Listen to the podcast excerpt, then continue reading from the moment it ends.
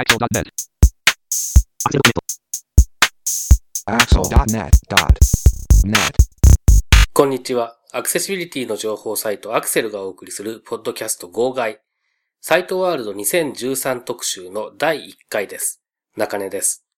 アクセルの通常のポッドキャストやアクセルクリッピングでも紹介したことがありますけれども、毎年11月の初めに東京で視覚障害者向け総合イベントと銘打ってサイトワールドというイベントが開催されています。サイトワールドはシンポジウムや講演会などに加えて、比較的規模の大きな展示会が併設されているイベントです。第8回となる今年は、サイトワールド2013として2013年11月1日から3日にかけて開催されました。今回アクセルでは、サイトワールド2013に IT 関連、そして家電関連の出展をしている企業などに対してインタビューの申し込みをしました。それで合計15社の方にインタビューをすることができました。今回から何回かに分けてこのインタビューの模様をお届けします。インタビューに伺ったのは私中根に加えまして、以前メールマガジンで連載を担当してくださったこともありますし、また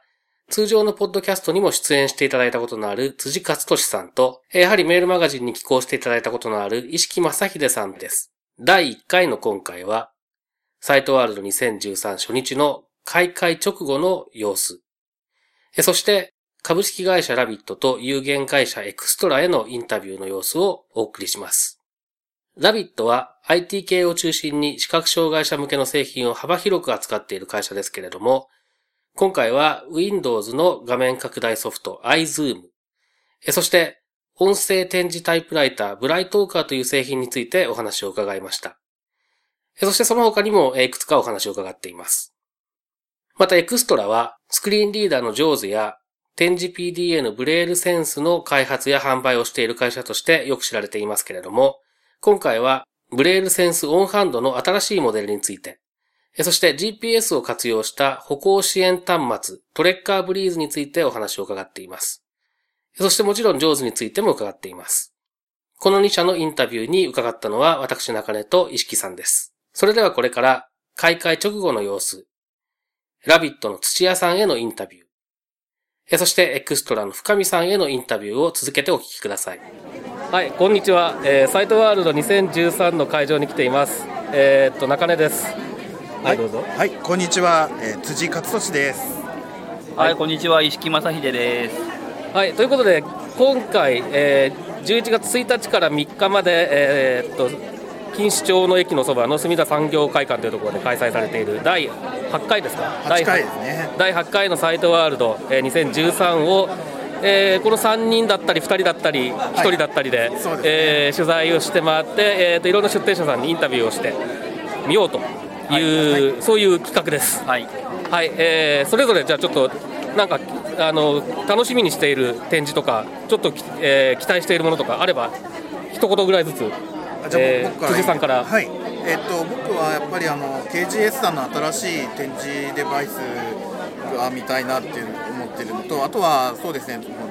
ルンバに音声ガイドがついてるのがどういったものなのかなっていうのがちょっと気になったりしています。はい、じゃあ石木さんどうでしょう、はいえっと、僕は弱視なので、えーやっぱ拡大読書器関係とかですね。弱視関係の器具が今どうなってるのかと、えーそれが iPad とか iPhone みたいなタブレットとかスマホとどういうふうな関係性を今後持っていくのかっていうのを楽しみに見たいと思います。はい。えーまあ、僕自身は全体的にどんな傾向なのかっていうのを、まあ、ちょっと興味があるっていうのもあるんですありますしあと,、えー、とそうですね、えースクリーンリーダーとかその辺の最新動向もちょっと探りたいなあ、確かにそうですね。えーそんなようなことも思ってますし、あとはですね、えーっと結構やっぱり歩行補助系の、えーうんうんなんかシステムだったりとか、研究だったりとかっていうのも出てきてたりするので、はい。そういったところもちょっと覗いてみたいなと、えーいうようなことを考えています。まあ、あのこういうふうな形で取材をするというのが初めてなので、どれだけうまくいくか分かりませんけれども、試しにやってみたいと思いますので、お付き合いくださいよろしくお願いします。よろしくお願いします。ということで、もう、えっと今まだこれ、11月1日の10時、えーちょっと過ぎ、会場直後なんですけど、こんなに賑わっておりますっていうのが、映像ではないので、わからないかもしれないですけど、えーだいぶこの周囲のざわつきで、えー分かっていただけるんじゃないかと思います。はい。ということで、これから、えっと何本か、えーポッドキャストという形で配信していきますので、えーぜひ聞いてください。はい、えー、サイトワールド2013、えー、ラビットさんのブースに、えー、お邪魔しています、えー、ラビットの土屋さんにお話を伺います。よろしくお願いします。よろしくお願いします。お願いします。えー、とまず、まあ、あの視覚障害者でコンピューター使ってる人とかだと「ラビット!」って言えば、まあ、大体、ね、あの知らない人もいないっていう感じだとは思うんですけれどもあの視覚障害者じゃないと多分知らないんじゃないかって気もしますので、ね、簡単にあのどんな、えー、と業務内容どんなサービスや製品を提供されているのかということをお話しいただけますか？はい。私どもはですね東京新宿高田馬場で、えー、社員は大体10名前後。半分は全盲弱視の視覚障害者が、えー、運営しております、まあ、請願者の方が少ないというちょっと変わった会社なんですけれども私どもはどちらかと言いますと開発というよりは、え、いろんなメーカーさんの、まあ、販売代理店兼サポートをしております。もちろん弊社オリジナルの商品もございます、えー、例えば展示関係の機器それから、え、録音のデイジー関係の機器そしてパソコン視覚障害者向けのソフトまた日常生活まで多岐にわたって私どもは販売サポートをしておりますはいえーと、そんな「ラビット!」さんですけれども今回のサイトワールドでの出展、えー、内容特にまあ一押しのものを中心にですかね、はい、あの簡単にご紹介いただけますか？はいえー、一押し、まあ、二押しぐらいあるんですけれども、はいはい、例えばですね、えーまあ、最近 Windows8 のパソコン店頭で並び始めておりますね、はい、でこちらの中で、えーまあ、スクリーンリーダーは比較的対応してるんですけれども、うん、画面を拡大表示する、ロービジョンの方向けのソフトですね、はい、これまでは Zoom テキストという商品しかなかったんですけれども、はい、まあ、私どもも Zoom テキストを販売しておるんですが、まあ、選択肢が1つしかないというのはやっぱりちょっと寂しいですし、本当にユーザーの方にそれが合っているのかっていうところもあると思うんですね。で私どもは、まあ、iZoom という商品をこれはカナダの、まあ、商品なんですけれども、まあ、こちらをまあ、Windows 7までしかこれまで対応してなかったんですが今 Windows 8こちらの対応に向けてですね、えー、準備をしているところです。でサイトワールド、まあ、11月123とやっておりますけれども、はい、えー、Windows 8で一応動くですね iZoom の方を今回お持ちしております。8.1が、まあ、出ましたが、はい、こちらは若干今微調整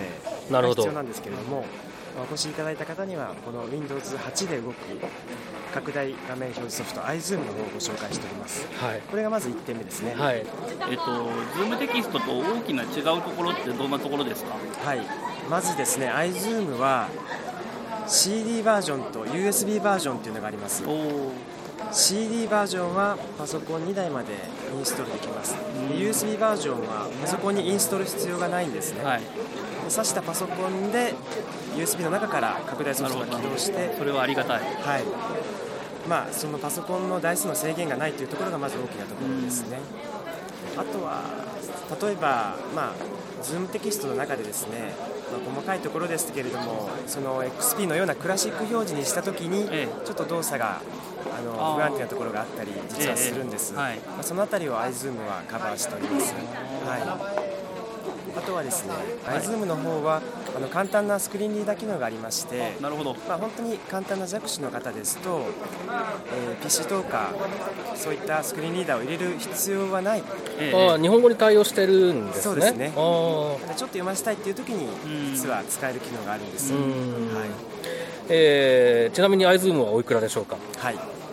CD バージョンが5万4900円、はいそして USB バージョンが5万9900円になっております、はい、その価格だったら USB バージョンの方が良さそうですよね、ね。うん、うん、持ち持ち歩いて結局、あれですよね、まあ、あのもちろんその、えー、システム要件はあるでしょうけれども、はい、ある程度の、えー、条件を満たしていればどんな、どんなパソコンでも、まあ、使えるっていうようなコンセプトなんですよね、うん、基本的にはね。うん、いやあの私、お客さん先のパソコンをいじるなきゃいけないことがあってあのウェブサイトのアップロードとか、はい、納品とかの時にしなきゃいけないことがあるのですごい助かります。そうですね。これまではなかったので、えー、はい、それ結構大きいですよねやっぱりね、うん、いいと思います、うん。まあ、でスクリーンリーダーも最近そういう方向の開発をするところが増えてきて、ね。えーね、NVDA なんかはねもう、はい、最初から結構そうです、ね、昔からやってますけどね。はい、もう一つおすすめとしましてはこれは所沢の国立リハビリテーションセンター理療科の先生が、えーまあ、お考えになったものなんですけれども例えば中等視覚障害者の方が、えー、何かをメモを取ろうという時にですねなかなかパソコンのキーボードを覚えるのも大変だし録音機器を操作するのも大変だと、うん、でこうサインペンで大きく書いてもなかなか自分の字が読めないっていうことでじゃあどうやったらあの素早くメモは取れるかなということで考え出されたのが音声展示タイプライターブライトーカーという商品なんです。これはですね、まあ、展示のルールというのは、まあ、比較的覚えやすいかなというところで、えー、端末の入力は6点入力なんです、はい、そして、えー、入力したものを音声で読んでくれます、はい、なかなかあの展示の入力はできるけれども食読は難しい、はい、苦手だっていう方多いですね、えー、そういう方に非常に向いている音声展示タイプライター展示入力で入力したものを音声で読んでくれるというものです。これは、えーと、どれぐらいの大きさのものなんですか？これはですねはがきサイズですね。で厚みが、まあ、1センチ5ミリ程度の。じゃあこれは基本的には持ちはるこう持ち歩いて使うことを意識やっぱりメモっていうことをさっきおっしゃってましたけれども。そうですね。じゃあ、えーと、バッテリー駆動をするようになってるんですかね。そうです。おバッテリーもですね、はい。えー、エネループという充電池ありますね、はい。はい、単4型のエネループが2本入っております。おそれでそれで動くんですか？いいですねいいですね、はい、えー、なるほどで、えっと、これはじゃあ、えっと、入力して音声でその入力内容を確認できるという、まあ、機能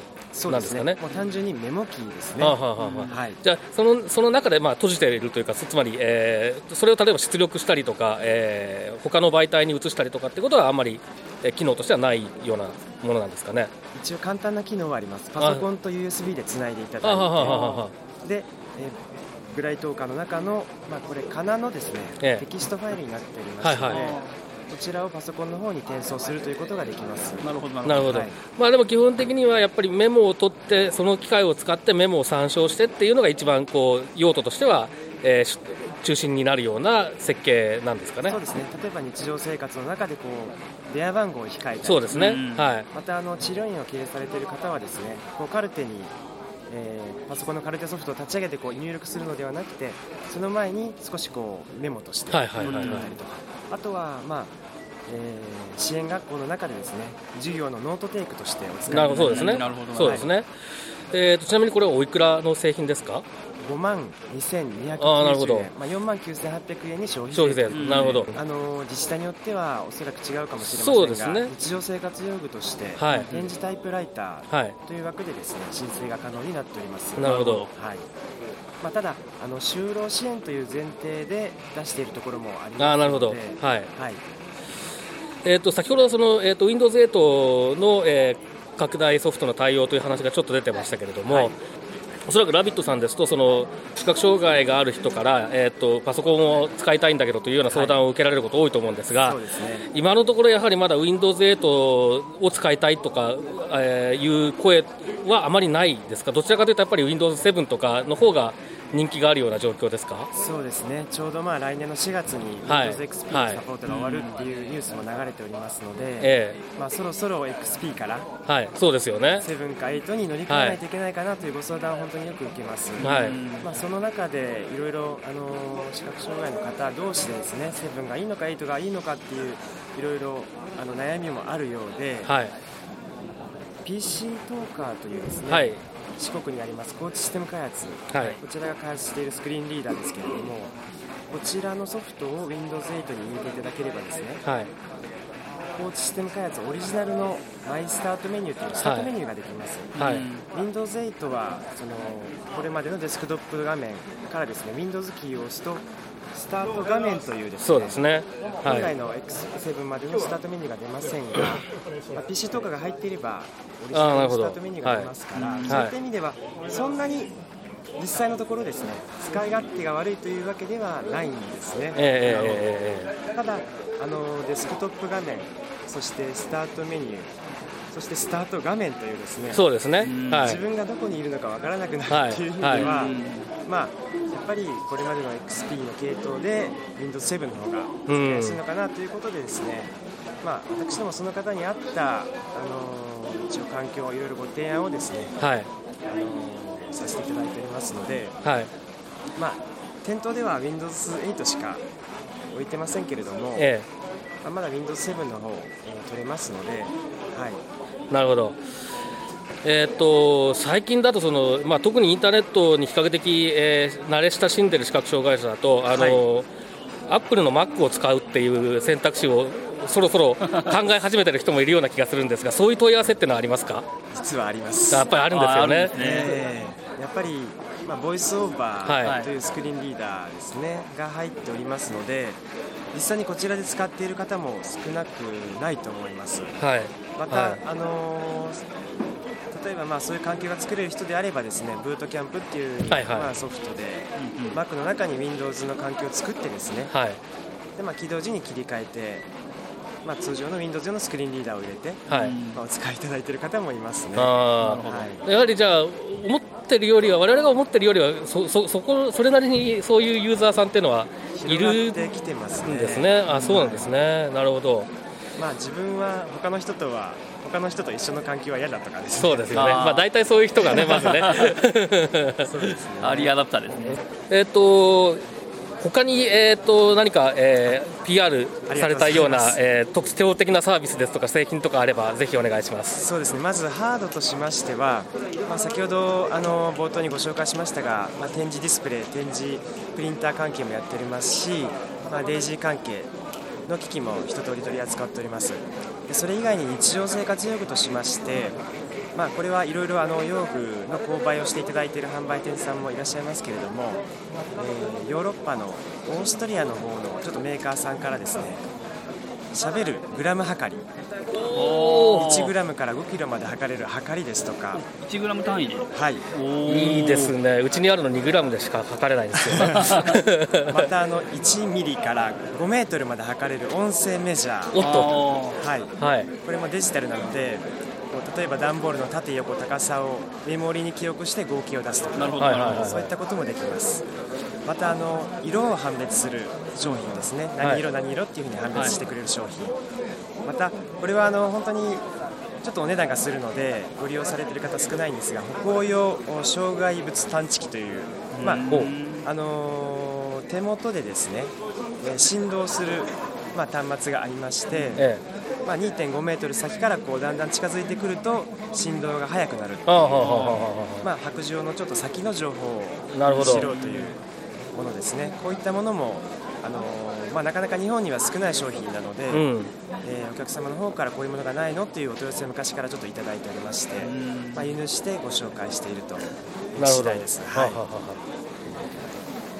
なるほど、ソフト的なものもでもいろいろやってらっしゃいますよね、確かね。あのえー、っとそうですね。本本というかオ、オーディオブック的なものとかもやってらっしゃいますよね。そうですね。まああの査定図書館さんの方でこうご提供している、はい、ボランティアの方が朗読されたものとはまた別に、うん、まあ、プロの方がきちんと読んだ、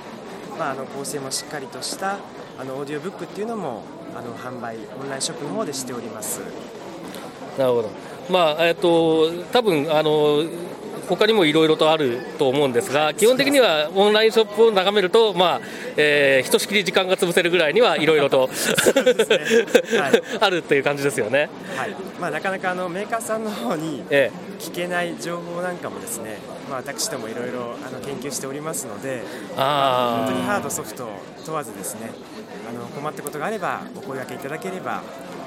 私ども月曜日から土曜日の午前9時から午後5時まで営業しておりますので、はい、はい、えー、っとホームページを見れば、えー、電話番号とあと、まあ、メールアドレス等も、えーはい、分かるとそうです、ね、いうわけですね。はい、はいえー、わかりました。どうも、えー、おお忙しいところありがとうございました。はい、えー、ラビットの土屋さんにお話を伺いました。ありがとうございます。ありがとうございました。はい、えー、サイトワールド2013、えー、エクストラさんのブースにお邪魔しています。エクストラの深見さんにお話を伺います。よろしくお願いします。よろしくお願いします。えっと、エクストラの深見です。と今回のサイトワールドでは、えー、ブレイルセンスシリーズのですねブレイルセンスオンハンドが、えー、今回モデルチェンジが、えー、予定されていましてこちらの紹介をしています。ブレイルセンスオンハンドのスペックが、えー、かなり上がりました。基本的な機能というよりは処理速度ですとか連続使用時間とか、え保存できるメモリの量などこういったところがあのパワーアップして、えいます。で他にもですね、え GPS を使いましたトレッカーブリーズという、え歩行支援の地図端末こちらもあの体験会をやってですね、えー、ご利用になりたいあの試したいお客様と外に行きまして、え実際にどのように GPS の情報を読み上げているかこういったのをあの試していただいております。なるほど、えーと、まずブレールセンソーハンドのバージョンアップというか、まあ、あのモデルチェンジということですけど、はい、これはあれですか大体今のブレールセンス U2 と同じぐらいのスペックになるようなイメージなんですかね、はい、そうです。あの今の最新版は U2 が最新のモデルになるんですけれども、はい、えー、18マスのタイプのオンハンドでありながら、えー、その他のスペックも U2 に近いものにしたものがあの新しいオンハンドになります。なるほど。じゃあ今までそのプロセッサーの、えー、っとスピードとかの関係で U2 でしか動い,、動いてなかったようなセンスアプリみたいなものも、はい、オンハンドで、えー、この新しいオンハンドでは使えるようになるとそうです、ね、いうような感じなんですね？あの特に YouTube あのあ、はい、YouTube の画像はもちろん出ないんですけれども、はい、YouTube の音声をですね再生するアプリケーションありまして、はいはい、こちらが、えー、オンハンドでも使えるようになると。おなるほど、はい、あで、えーと、メモリーも増える、はい、そういう感じなんですよね。これまで4ギガだったものが32ギガにバージョンアップします。だいぶだいぶ変わりますね、はい、これはまあリリース時期はまだ、えー、はっきりしないのだと思いますけど、ね、来年のどこかっていう感じですかね。そう早い段階で出したいとは思ってまして、はい。えー、こちらもまあ準備の方はでき次第また情報出せるとは思うんですけれども、はい、はい。価格とかはまだ決まってない、ね、価格はですね現状では今のオンハンドと同じ価格でいければと思っています、はい、万が一変わってたらすみません。まあなるべくそういう方向でっていう感じですね、はい、なるほどありがとうございます。えっと、あとトレッカーブリーズは、これはあれですかね、特に、えー、っと、なんですか、新しいモデルが出てるとかっていうのは。そうですね、あの変更って機能の変更はそうはないんですけれども、はい、えー、今年の夏にですね、あの新しい地図データに更新がありました。はい、はい、あのリリース当初のものよりも新しい地図データになりまして、それに合わせて、例えばあのバス停の情報がですね、昔の地図データだと、えー、バス停の名前しか言わなかったんですね。はいはい、それを今度バス停のなんとかというようにあの交通機関の情報も加わるようになりましたので以前よりも分かりやすい案内ができるようになったと思います。なるほど。これトレッカーブリーズ多分ちょっとあの馴染みがない人も多いと思うので、はい、大体どんな感じでこう、えー、どういう用途でというか、まあはい、えー、利用する流れというかですね。そうですね、えー、ちょっと簡単に説明していただけるといいんじゃないかと思うんですが、はい、あのトレッカーブリーズは GPS を利用した、えーまあ、地図端末と言ってるんですけれどもえこれは外でないと使えません。建物の中だと GPS の電波が受信できないんですね、うん、で外で電源を入れて、えー、起動をするとですねこの GPS の電波を受信して、えー、本体の方に日本の道路地図が入っていまして、はい、その2つを合わせましてですね今いる場所の住所とか、えー、通りに名前が付いていればその通りの名前、うん、えー、あとは交差点に近づいた際にその交差点の情報、うん、あの例えば何丁目何番地付近の交差点だとかですね、はい、そういう情報を言ってくれます。他にもですねワンタッチの操作で今歩いている方向が東西南北のどちらを向いているかその方向に進んだ場合何メートルで次の交差点に当たるかとかそういった情報も確認ができます。でこれが一番基本のところなんですけれども、はい、加えてですね、えー、目的地を設定してのルート案内ですとか、えー、自分の、あのー、追加したい情報を音声メモとして、えー、地図の中に登録することができます。例えば自分の家の前で自宅の前とかボイスレコーダーのように吹き込むんですね。そうすると今度その前を通った時に、えー、その情報が再生されますするとあの追加されたランドマークという言い方をしてますが、はい、自分でそういうのランドマークを増やしていくことで普段歩いているエリアの中でですね目印をどんどん増やせますのでこれまでよりも歩行の精度を上げることが可能になると思います。うんうんこれナビゲーション機能は、はい、えー、目的地の設定ってのはどういうふうにやるんですか、はい、この目的地はですね今言ったランドマーク登録されたランドマークを設定するか、はい、地図に入っている施設情報。ここからあの目的地を設定します。なのであの住所から設定とかはできません。なるほど、はい、ただこのナビゲーションなんですけれどもえカーナビとかとまあ同じなんですけれど、えあくまで道順しか教えてくれません、はい、しかも道の方もですね、あのこれが一番、あの視覚障害者の方が通りやすいかどうかってことは分かりません、うんうん、なので、え歩いたことがない道を選ばれてしまうっていう可能性が高いんですね。なので全く知らないところで使いますと普段皆さんいきなり知らないところを歩くことはないかと思いますが、うん、道順だけしか教えてくれませんのでこれがあればどこまでも行けるとかそういうことはまだ正直難しいです、うんうん、あの交差点に差し掛かった時にそこに信号があるかどうかということは教えてくれませんし、うん、あの他にも大きな交差点なのか小さい交差点なのか、うん、交差点を渡るためには歩道橋があるのか地下道があるのか、いろんなパターンがありますのでそういったところがあのご自身で確認できない場合はあの1人でナビを使って歩くのはまだちょっと難しい状態になります。なるほどまあ、だからどちらかというとその今自分がいる周りの様子とかをより正確に把握す。るとかっていうところに力を発揮するような、あ製品なんですね。あのたとえ1人であまり歩かない方にとってもですね電車に乗ったりバスに乗ったり、まあ、誰かと一緒に歩いても全ての情報を周りの人に聞くわけにはいかないと思います。そ、ねはい、それがあの自分で自主的に情報を得て周りにどんな施設があったんだとかここにはこんな通りだったんだとか、そういうことが分かるというだけでもあの意味のあるものだとは思っています。そうですね。はいあとまあエクストラさんというと多分皆さんあの、はい、聞きたい情報っていうと上手だと思うんですけれども、はいえっとまず伺いたいのは今上手14がまあ最新版ですけれども、ね、これの8.1の Windows8.1 への対応のスケジュールとかっていうのはまだあんまりはっきりしてない感じですか、あの誠に申し訳ないところなんですけれども、今開発中という段階なんですが、えー、とまだですねスケジュール的に、えーいつまでにっていうのがこちら開発の方でもまだちょっと出ていない状態でして、はい、ここはあのすみません情報がなくて申し訳ありません。で例年です。ねサイトワールドには最新バージョンを持ってくるという感じで、本来なら15が出せればよかったんですけれども、はい、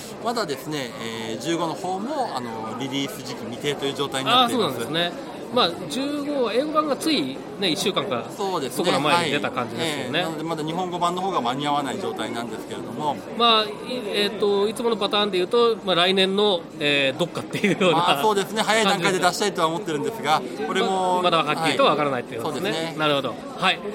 えー、お忙しいところありがとうございました。ありがとうございます、はいえーと、エクストラの深見さんにお話を伺いました。どうもありがとうございましたありがとうございました。はいということで、サイトワールド2013の開会直後の会場の様子。株式会社ラビットの土屋さんへのインタビュー。そして、有限会社エクストラの深見さんへのインタビューの様子をお聞きいただきました。それでは、サイトワールド2013特集、次回もどうぞお楽しみに。さよなら。このポッドキャストへの皆さんからのご意見ご感想を Twitter、Facebook、サイト上のコメント欄、そしてメールで受け付けています。メールアドレスは feedback.axel.net feedback.axel.net です。なお、いただいたコメントなどを、ポッドキャストの中でご紹介する場合があります。それではまた次回。